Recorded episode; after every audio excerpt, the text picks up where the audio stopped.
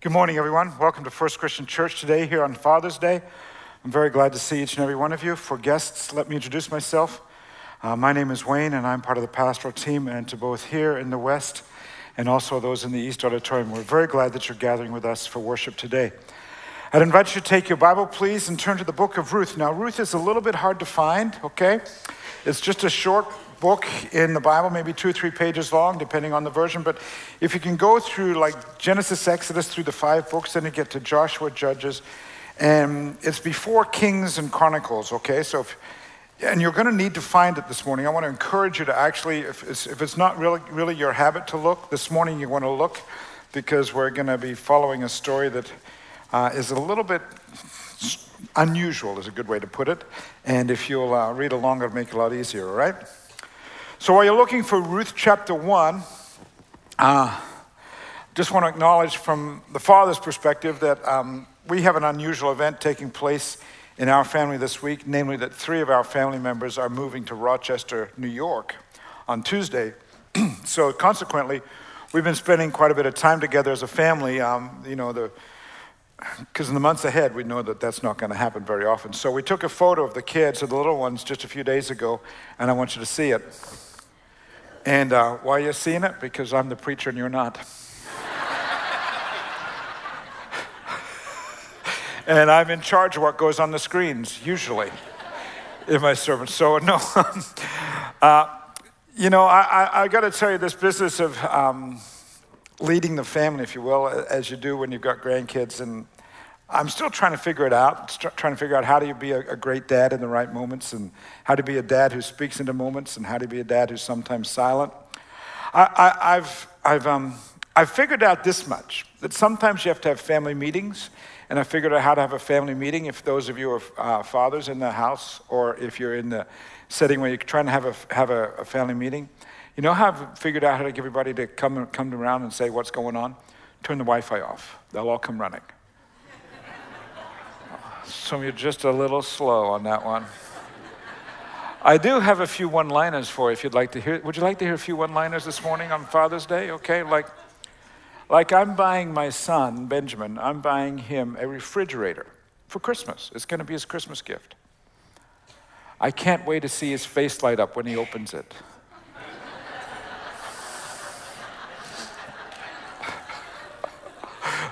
That's just bad, isn't it? That's just really bad. I should keep my day job? Is that what you're saying? You know what I figured out what a father is? A father is someone who is, here's your job. Basically, it's a daily struggle to help keep a crazy person alive. That's my primary job, right? Or finally, one for the kids, if you will. When it comes to those of you who aren't fathers yet, or you don't, you're a little kid and you'd say, man, we'd really like, I put it this way. The best way to get a puppy at Christmas time, you want a puppy come Christmas? Beg for a baby brother. All right, enough of this. I do want to show you another photo, and it's not of my family, but part of your family, and that this is a photo of the most recent class of young adults here at the church who were involved in our baby dedication service just a few weeks ago. We do these every few months, and these are opportunities for parents to bring their kids together, for the church to pray with them and over them, and to bless those babies. And I want to ask you to congratulate those parents for their willingness to choose and say, we are going to raise these kids to know Jesus Christ. Would you thank them for that?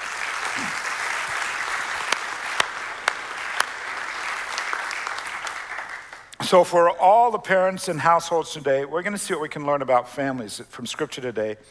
And what we're doing is we're carrying on with the sermon series we started back on Memorial Day. Pastor Josh started it.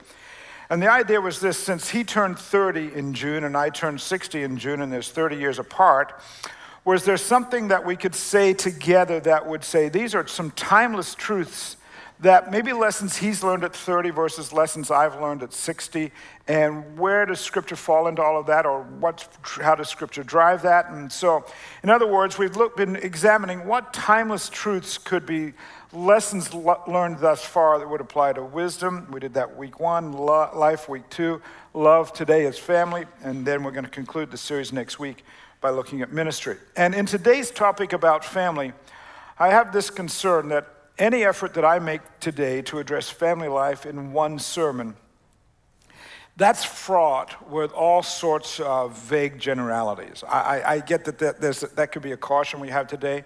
It's going to leave out sometimes the specifics about your particular family dynamics, but I think what we're going to discover today is we look at a family that doesn't fit the typical profile of if you would expect. As we look at this family in Scripture, you might be surprised at the similarities between your family and this family from the Bible. So we're going to look at a family that's some 33 to 3,500 years old.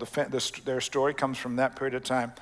And like your family, perhaps the story is not made up of two parents and two kids, a mortgage, and a dog. Okay, it's not like that at all. So let's see what we can learn together. Ruth chapter 1, verse 1. In the days when the judges ruled, that's how we know it's some 3,300 to 3,500 years ago. It tells us when this occurred. In the days when the judges ruled, there was a famine in the land. There's a drought of some sort. This is in Israel, and people are in trouble in terms of food. So a man from Bethlehem in Judah, together with his wife and two sons, so you do have this nuclear family of two parents and two kids, all right, but it's going to change very quickly. The wife and two sons went to live for a while in the country of Moab. The man's name was Elimelech, his wife's name was Naomi, and the names of his two sons were Mahlon and Kilion. They were Ephrathites from Bethlehem, Judah, and they went to Moab and lived. So at first, it's okay, everything's fine, but it gets a little bit difficult from here on. Now Elimelech, Naomi's husband, died. She's now a widow. She was left with her two sons. They obviously grow up. Over a period of time, they married Moabite women, one named Orpah and the other Ruth. After they had lived there for about 10 years, both Mahlon and Kilion also died. So we assume that if they get married in their 20s, they must have been teenagers when they moved. Does that make sense? You can sense what the family looks like. And so they're there 10 years, they die. And so Naomi was left without her two sons and her husband. And it appears then that this story is similar to some of the stories we face today. Families move where there's work. There's no work, there's no food, there's no way to make a living in Israel. So they go in search of food, they go in search of work, and there's a drought causing them to leave Bethlehem. And Elimelech and his wife Naomi and their two sons, they travel from the western side of the Dead Sea, from where Bethlehem is, just outside Jerusalem. Here's a map that you're going to see. And they travel around, we think probably over the northern part of the Dead Sea, more so than the southern part. It's easier to get on the northern side. And they travel all the way around to Moab. And the family, that Moab, by the way, is where present-day Jordan is, all right? So there gives you a sense of where they are geographically. And the family is really taking a risk. Jewish faith was not practiced in Moab. And so they're going to be among strangers, they're going to be people who have a different language, and they're going to be among people who have a different religion. And there's an expectation for Jews of that day that if you leave Israel, first of all, you don't convert, you stay Jewish, you don't convert to the religion of the Moabs or the Moabites, and then eventually come back to live in Israel. So in the process of some 10 years or so, tragedy strikes. Dad dies. The boys grow to be men, they marry Moabite women, and they promptly die as well. So suddenly you have three widows without, if you will, the support, the financial support, and the covering, the male covering of any sort, in a culture where the independence of women was not allowed. And so what are they going to do? Naomi decides, we're going to go back to Bethlehem. And the two daughters-in-law start out the journey with her. And according to Jewish law, here's what's supposed to happen. They are to go home to Bethlehem. Naomi is to remarry. She's supposed to have children, namely sons, who would then be responsible to marry these widows who would be potentially 25 to 30 years older than them. All right? So read with me what happens. Chapter 1, verse 6. When Naomi heard in Moab that the Lord had come to the aid of his people by providing food for them, she and her daughters-in-law prepared to return home from there. With her two daughters-in-law, she left the place where she had been living and set out on the road that would take them back to the land of Judah. She says to them, now, you know what? Girls, you should go back to your mother's home, and may the Lord show you kindness as you've shown kindness to your dead husbands and to me. May the Lord grant that each of you will find rest in the home of another husband. She kissed them goodbye. They weep and say to her, we're going to go to be with you and your people. But this is what Naomi says. No, return home, my daughters, and here's why. If the Jewish custom is that I'm going to have to marry, provide sons for you who will be husbands, she says, return home. Why would you come with me? Am I going to have any more sons who could become your husbands? Return home, my daughters. I'm too old to have another husband. She's past menopause, it would appear. Even if I thought there was still hope for me, even if I had a husband tonight and then gave birth to sons, would you wait until they grew up? Would you remain unmarried for them? No, my daughters, it's more bitter for me than for you, because the Lord's hand is turned against me. So here's what's happened. One daughter-in-law is going to say, okay, this is a reasonable plan, Naomi. I'm going to go back to Moab, and I'm going to try and find a husband there. And so she heads back. But the second daughter-in-law, a woman by the name of Ruth, says, she has a different approach. And we're going to read where she chooses to stay with Naomi. She says, where you go, I'll go. And in essence, what she's saying, my future is tied to your future. And what's most important to me is who you worship, that's who I want to worship. And your God is more important to me than my return to a past. So you lead, I'll follow. Where you live, I'll live. As a matter of fact, where you die, they can bury me there when I die. So read with me verse 14. At this they wept aloud again, and Orpah kissed her mother-in-law goodbye, but Ruth clung to her. Look, said Naomi, your sister-in-law is going back to her people and her gods. Go back with her. No, she says. Ruth says, don't urge me to leave you or to turn back from you. Where you go, I will go. And where you stay, I will stay. Your people will be my people. Your God is going to be my God. Where you die, I will die, and there I will be buried. May the Lord deal with me, be it ever so severely, if even death separates you from me. And when Naomi realized that Ruth was determined to go with her, she stopped urging her. And so in verse 22, what happens? After the journey, in verse 22, they return back to Bethlehem.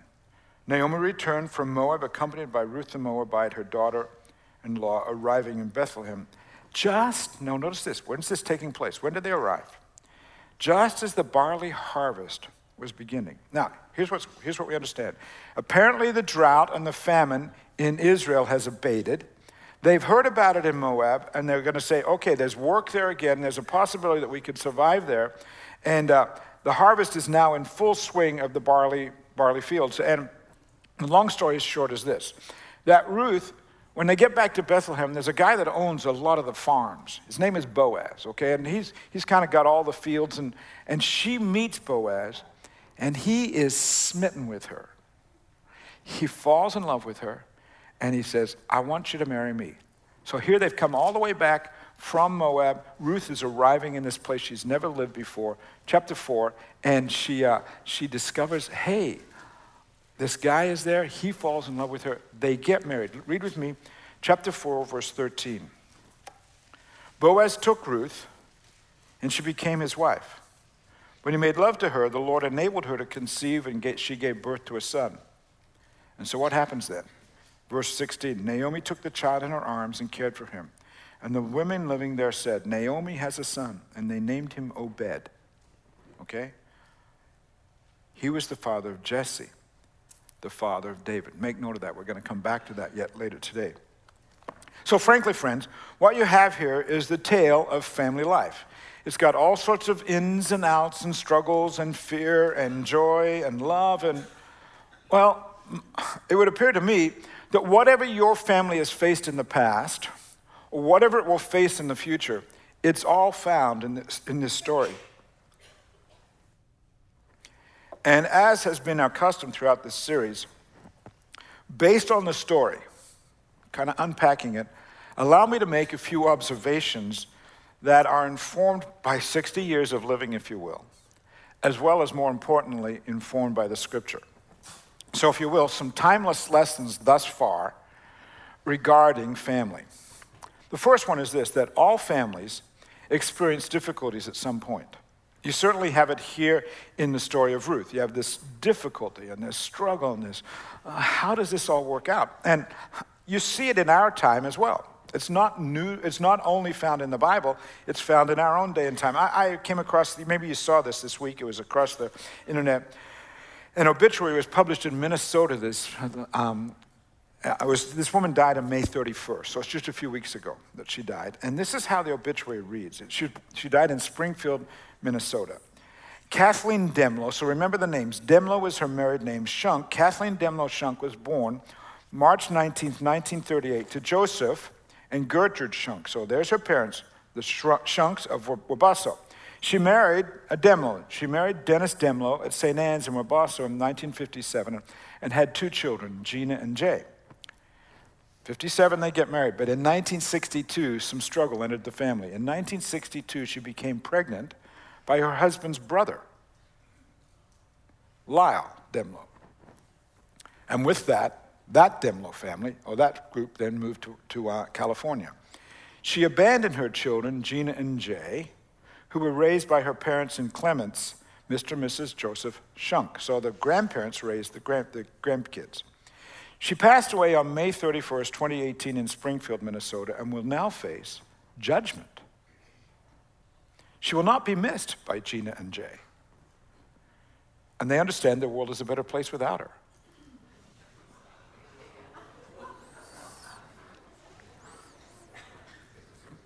Is anyone else uncomfortable?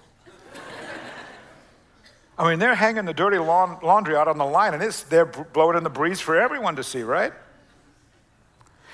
It says to me, there's a struggle. There's a lot of pain there. The pain is so deep. Hey, when mom dies, we're going to tell everybody about it. There's not only pain, there's bitterness and anger. And, oof. What happened in that family? I don't know all the details. I do know there's also a lot of pain in Ruth's story. I mean, think about all the things they face that we see in Scripture here. There's famine. We're running for our lives, if you will, we're moving in order to live. We've got a dead dad, so widow number one. We've got two young men who die, leaving two young widows, so you've got widowhood three times over. There's the long walk back from Moab all the way to Bethlehem. There's this bitter parting where one daughter-in-law says, I'm gonna go back to Moab, the other one says, I'm staying with you. And the scene, frankly, seems bloated with agony, doesn't it? And I'm using the word bloated intentionally because I came across a story a few days that describes this sort of bloated calamity. I want you to take a look at a photo. This is an Airbus airplane. It's not a great looking plane. It's called the Airbus Beluga, like as in whale, all right? They're only building 5 of them. And the goal of the plane is to be able to transport other planes. Do you see other planes going in that big bloated space? Isn't that amazing? They can lead them in there. Now, they've never flown them yet. All they do is still testing about how they get the planes in and out. And right now, this testing is a shaking. They've got it in a factory, and they are shaking the fire out of it. The engineers have attached 14, they're called electrodynamic shakers. Long metal poles attached to various parts of the aircraft, the wings, the engines, the tail, the wingtips, and so forth. And these long rods are going back and forth. They're pistoning back and forth like this so that they can see if the plane is going to break apart with something that engineers called flutter. If you're an engineer, you might understand that. And they don't want it to flutter, and so they'd say rather flutter on the ground than in the air. The pilots are very pleased about that. Rather, we'd learn about this on the ground. If it's going to break apart from too much shaking, we'd like to know it now. And my observation is this. At points, all families become bloated. All families, somewhere along the line, face pain, and then there's shaking that comes along, and you wonder, will we survive this? And you go, man, I'm just so glad we're not in the air right now, that we're not in this under extreme stress. And you go, actually, the stress is pretty good, and it feels like all those rods are attached to us, and they're going back and forth, back and forth. Struggle comes to families, friends. It's quite plain from our own experience. It's quite plain from Scripture. Observation number 1. Observation number 2. The nature of family is not always apparent. Think about the makeup of this family in the book of Ruth. The story starts with two parents and two kids, but it ends up with two women. The family ends up looking completely different than it did at the beginning. Two women, Naomi and Ruth, make up a family. And think about how families are formed these days. We have families where single parents are in the household with children as a result of a divorce, or we have single parents because they were never married, or we have people who are single without anyone else in the house, and yet because it's a household, there's the family. One person, if you will, is the family in that house. We have couples who've never had children for a variety of different reasons. The list goes on of how families are formed and what they look like. And I would suspect here today that list of all the different styles or types of families might reflect your family or one like it. And what I find really comforting in that, or helpful in that, maybe a better word, is that those sorts of families are found in Scripture. So if you fit the profile and say, this isn't what I expected, you need to know you're not alone. It's fair to say that Ruth and Naomi had many years when their family did not appear to be, if you will, that is the right word, ideal. They didn't feel like they made the ideal. Put it this way, they didn't grace the cover of a Hallmark card, right?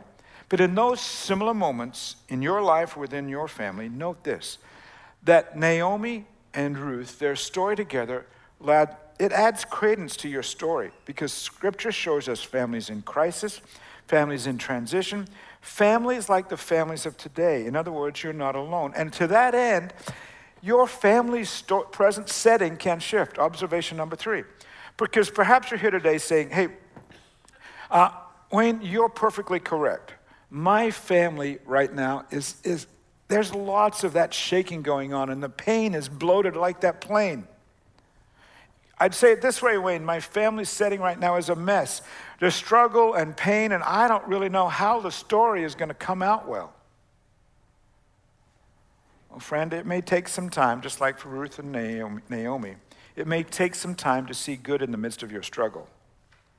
But there's a fascinating tidbit in Ruth's story. Ruth, this woman from Moab, was not Jewish, right? This woman came from a place outside the normal family, if you will, from outside the bloodlines of Jewish faith. But she ends up, think about this woman who's from the outside, who doesn't fit the profile, this woman ends up with her life story being a focused part of Scripture. I love this, that God honors this family by saying, I want to tell you their story. It's in the Bible. And there's something else that's quite fascinating about her story. Again, she's not Jewish. If you move forward, say, 13 to 1,500 years after this story, what happens? Jesus is born. He dies. He rises again. He goes to heaven. And his disciples say, we want to tell everybody the story of who Jesus is. And one of those disciples is a fellow by the name of Matthew. Matthew writes a book. We call it the Gospel of Matthew. And Matthew's primary, what he really wants to do in his book is he wants people to understand how Jewish Jesus really is, and how he is actually of royal blood, that he comes from the blood of David, the greatest king that Israel ever had. And the early writers of Scripture said, the Messiah is going to come out of David's bloodline. And you know what's absolutely really cool about this Ruth story and Jesus being fully Jewish and the Messiah and coming from King David and everything? Look who shows up in that genealogy. We read this in Matthew chapter 1. Solomon was the father of Boaz, whose mother was Rahab. Boaz, the father of, who was the guy she fell in love with, right?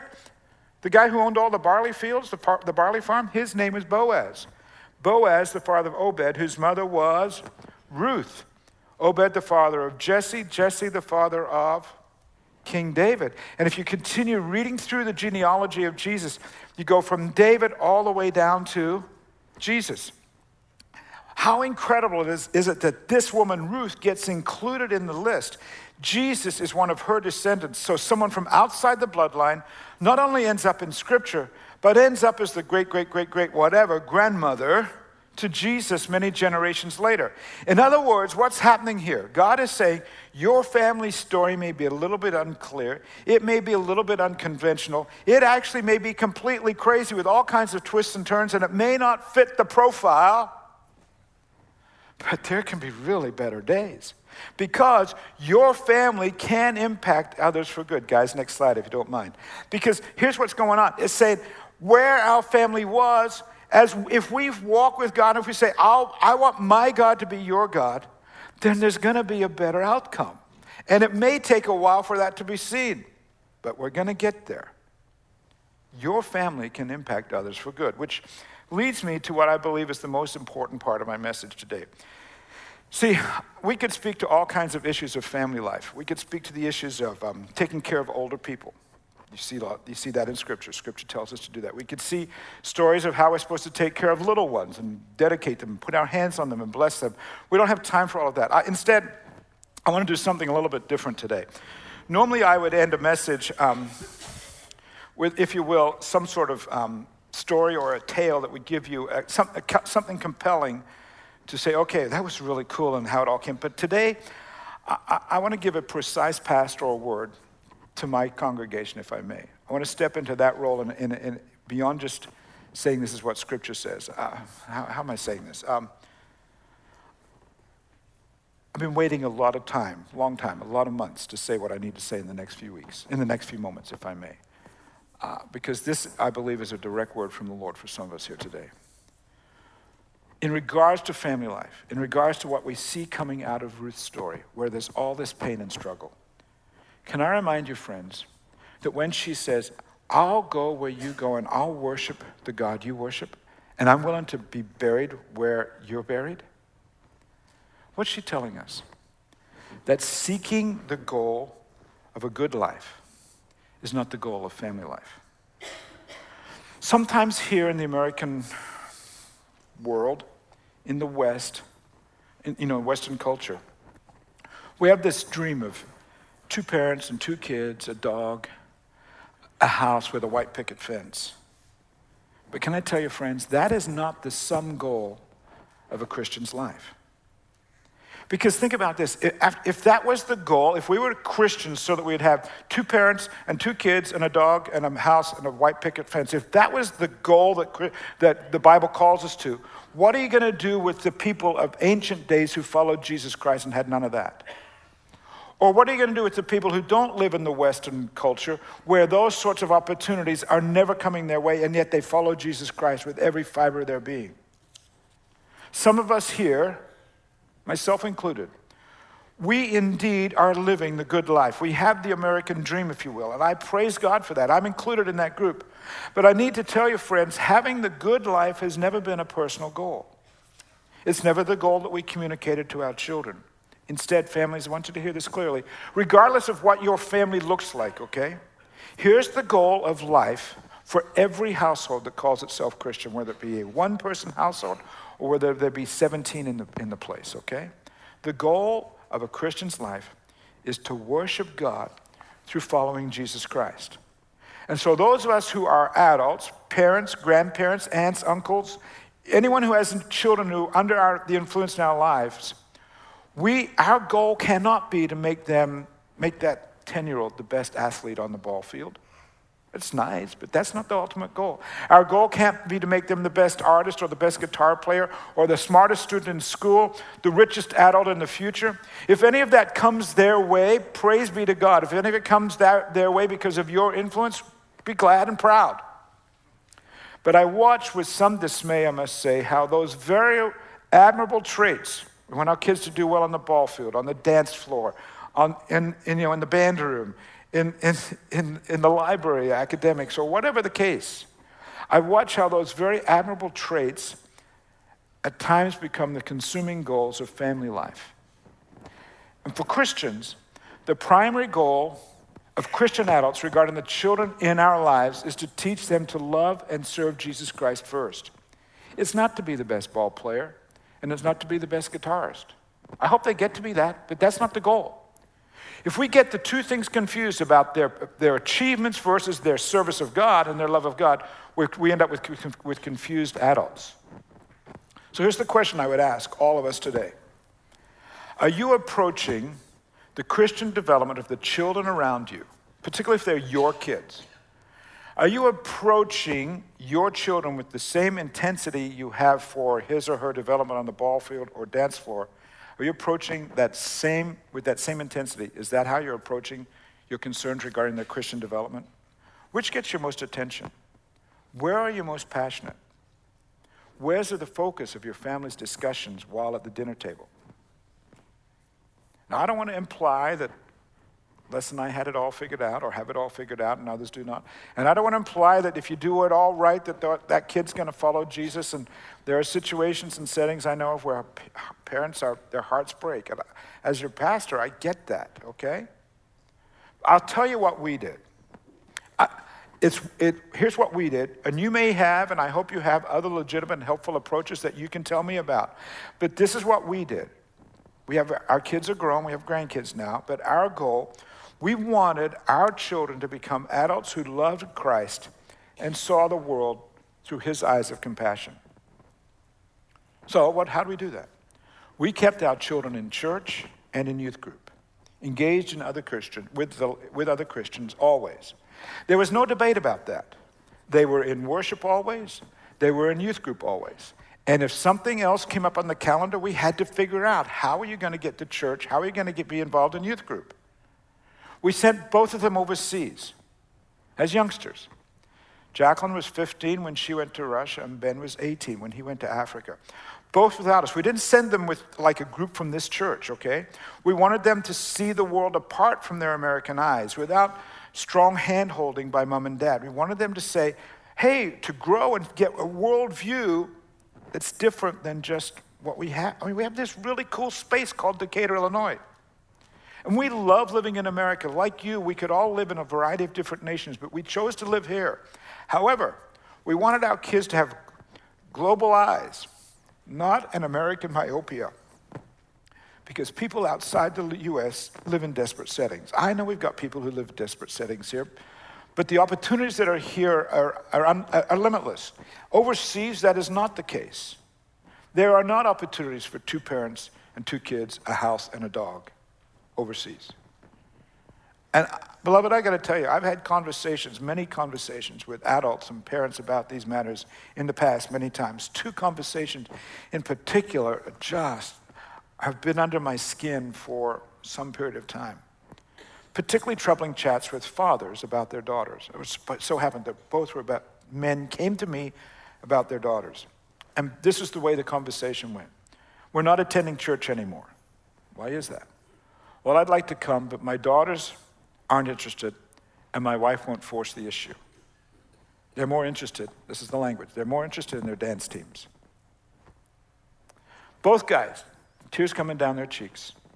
Sad moments. It wasn't that they were in another church. I mean, I'd like people here, but if they're in another church, fair enough. I get it.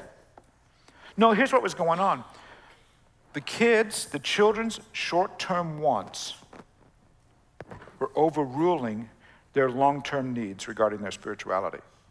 Wants versus needs. Those young kids are now adults. One is still a teenager. But they're all now moving into adult responsibilities and have no sense, when I see them in the community, they have no sense of God's work in their lives. It's tragedy that unfolded in front of me over the years past. So, if you will, a timeless lesson from a 60-year-old. Keep your children's long-term spiritual needs your primary focus by teaching them of God's purpose for their lives. See, negotiating with your kids about their involvement or church youth group or spirituality at home, that's not an option. There's no negotiation on that. You know, model faithful and consistent worship and spirituality. That is the purpose of their lives, worship and serve God. I see too many and know of too many young adults where they left the church because their parents didn't force the issue, and they've left the church. Well, will your kids always like it? Probably not. But you're not in the like business, right? Adults, we are in the leading and teaching and loving business. And we don't look for successful children per the culture's definition. Successful Christian families they birth children, they raise and teach the next generation of servants who serve Jesus Christ in this community, and I pray around the world. In the meanwhile, this is what we'll do. We pray that all our children will take Ruth's life approach. She said to her mother-in-law, "Where you go, I'll go." Here's my prayer for the children of our congregation, that they would say, "You adults, you parents, lead me to God. Where you go, I'll go. Where God calls me to go, I'll go. How you live, I'll live, and I'll worship who you worship." Let's pray together.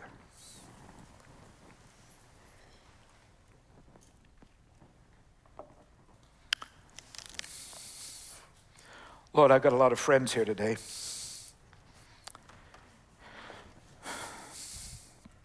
And I don't want to assume, God, that we've all got it figured out, that I've got it all figured out. I don't want to assume or portray, God, in any way that, man, this is an easy thing that we've talked about today. No, there's a lot of pain. It's at times pretty bloated, and what our families face, God. I know of settings, Lord, here today where the stress and the struggle and the questions, I mean, the questions, it's a list that's longer than we have words for. God, I pray in the midst of that, that we would experience an understanding that we're in this for the long haul. We're in this, Lord, because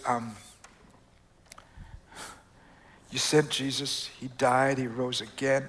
Our sins are forgiven, and it's not just for us, but it's for the generations that come behind us. It's for the children under our influence, either in our homes or here at the church. God, I thank you that our goal is not a short-term thing that's only going to be 15-year run. That's great, God. We all have the things that we want to see happen at the house, and guess we're all looking for the house with the picket fence, yeah. But Lord, let us never confuse that American idealism, as good as it is, with the call of Scripture for us to worship you first.